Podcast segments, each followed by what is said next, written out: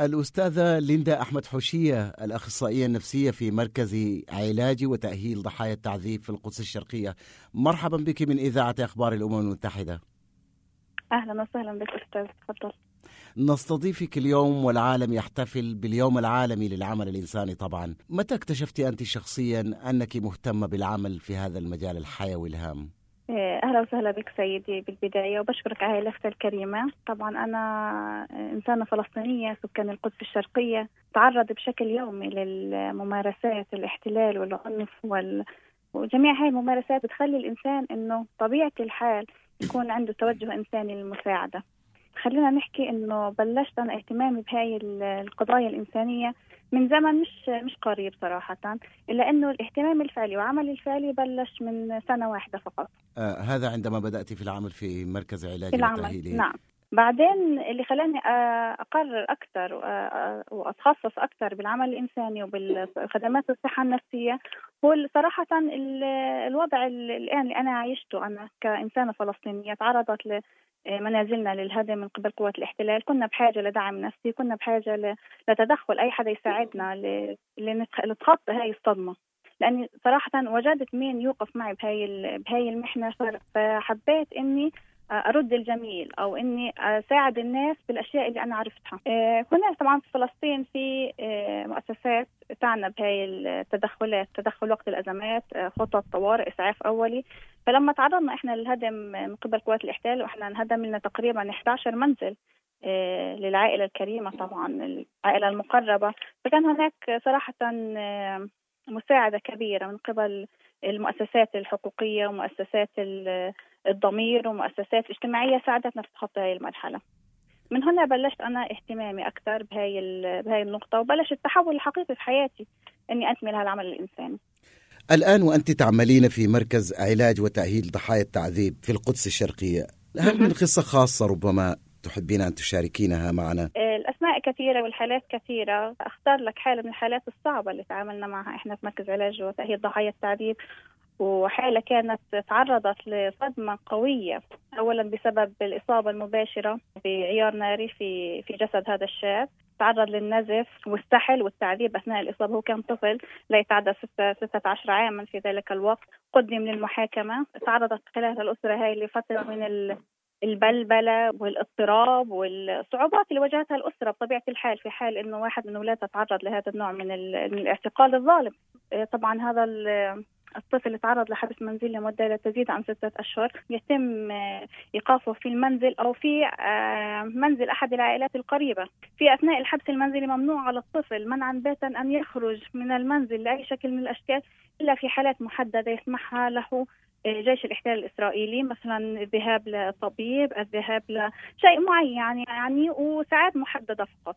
في أثناء هذا الوقت لا يمكننا أن نتدخل بتاتا أنا أو أي شخص آخر أو أي مؤسسة أخرى يمكن أن نتدخل في الحالة هاي. بعد أن تم وخرج من فترة الحبس المنزلي تعرض هذا الطفل إلى مشكلة أخرى أو حادثة أخرى. قد ذهب لزيارة أحد أقاربه في الأردن وتعرض لحادث سير وكان حادث سير مروع للأسف. تعرض فيه إصابة مباشرة في وجهه وتشوه كبير واجرى كثير من العمليات وعاد بعدها من الأردن طبعا. بعد تعرضه لصدمتين وطبعا الحمد لله اشتغلنا مع هذا الطفل اشتغلت أنا شخصيا معه قدمت له العلاج النفسي المناسب قدمت لأسرته هذا العلاج برضه فالحمد لله استطاع أن يتجاوز هذه المحنة دعيني أسألك هل تجدين خصوصية ما في هذا المجال كامرأة؟ هل تواجهين ربما عقبات محددة لكونك امرأة متخصصة نفسية؟ الصعوبات التي نواجهها ليس فقط كأني امرأة أو رجل الصعوبات اللي بنواجهها إحنا كأخصائيين نفسيين هي في النظرة المجتمعية والثقافة المجتمعية التي تجهل معنى الأخصائي النفسي، أه وصمة المجتمع لهذا الأخصائي النفسي إنه اللي عندنا مثلا بالقدس الشرقية بطبيعة الثقافة المجتمعية صعبة قليلا، فلما أنت تتحدث عن أخصائي نفسي أن بحاجة لزيارة أخصائي نفسي أو طبيب نفسي فهنا الناس يعني تجفل قليلا. لكن بعد التدخلات التي قمنا بها إحنا كمركز علاج وتاهيل ضحايا التعذيب الحمد لله اختلف الوضع كليا. وأصبح هناك تقبل من الناس. وأصبح هناك طلب على خدمات العلاج النفسي بشكل متكرر ومستمر. أنا بزور الأطفال بزور العائلات. في وقت مثلا النهار فبتكون هي الأم هي الموجودة وليس الرجل. فبالعكس أنهم يرحبون بوجود امرأة وليس رجل. أستاذة ليندا أخيرا هل من رسالة تبعثينها من القدس الشرقية فلسطين لكل العالم في وللمحيط الإقليمي حول هذه المناسبة مناسبة الاحتفاء باليوم العالمي للعمل الإنساني؟ القدس الشرقية هي بحاجة ماسة للتدخل من قبل الأخصائيين المختلفين سواء أخصائيين حقوقيين سواء أخصائيين نفسيين. آه، جميع التخصصات يمكن أن تتدخل. وضع القدس الشرقية وضع صعب الثقافة المجتمعية صعبة.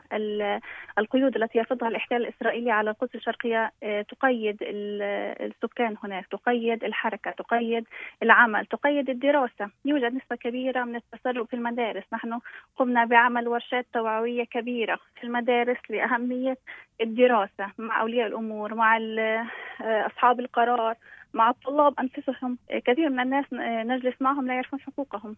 أنا كإنسان تعرض مثلا ابني للاعتقال لا أعرف ماذا يتوجب علي أن أقوم به.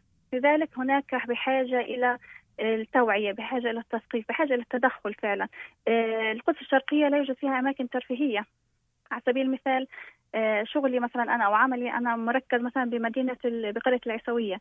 لا يوجد هناك مكان ترفيهي واحد يذهب إليه الأطفال. آه، من حق الأطفال أن يذهبوا للترفيه آه، سواء ملعب سواء نادي سواء آه، أقل حقوق هاي الأطفال غير موجودة. النساء النساء بحاجة للتوعية بحاجة للتثقيف بحاجة للتمكين بحاجة لدعم فعال بحاجة لتمكين المرأة اقتصاديا بحاجة فعلا إلى تكاتف وتعاون من أجل أن نخرج بالقدس الشرقية من هذه المعاناة التي تعانيها. الأستاذة ليندا أحمد حوشية الأخصائية النفسية في مركز علاج وتأهيل ضحايا التعذيب في القدس الشرقية. شكرا جزيلا لك. شكرا شكرا لك سيدي.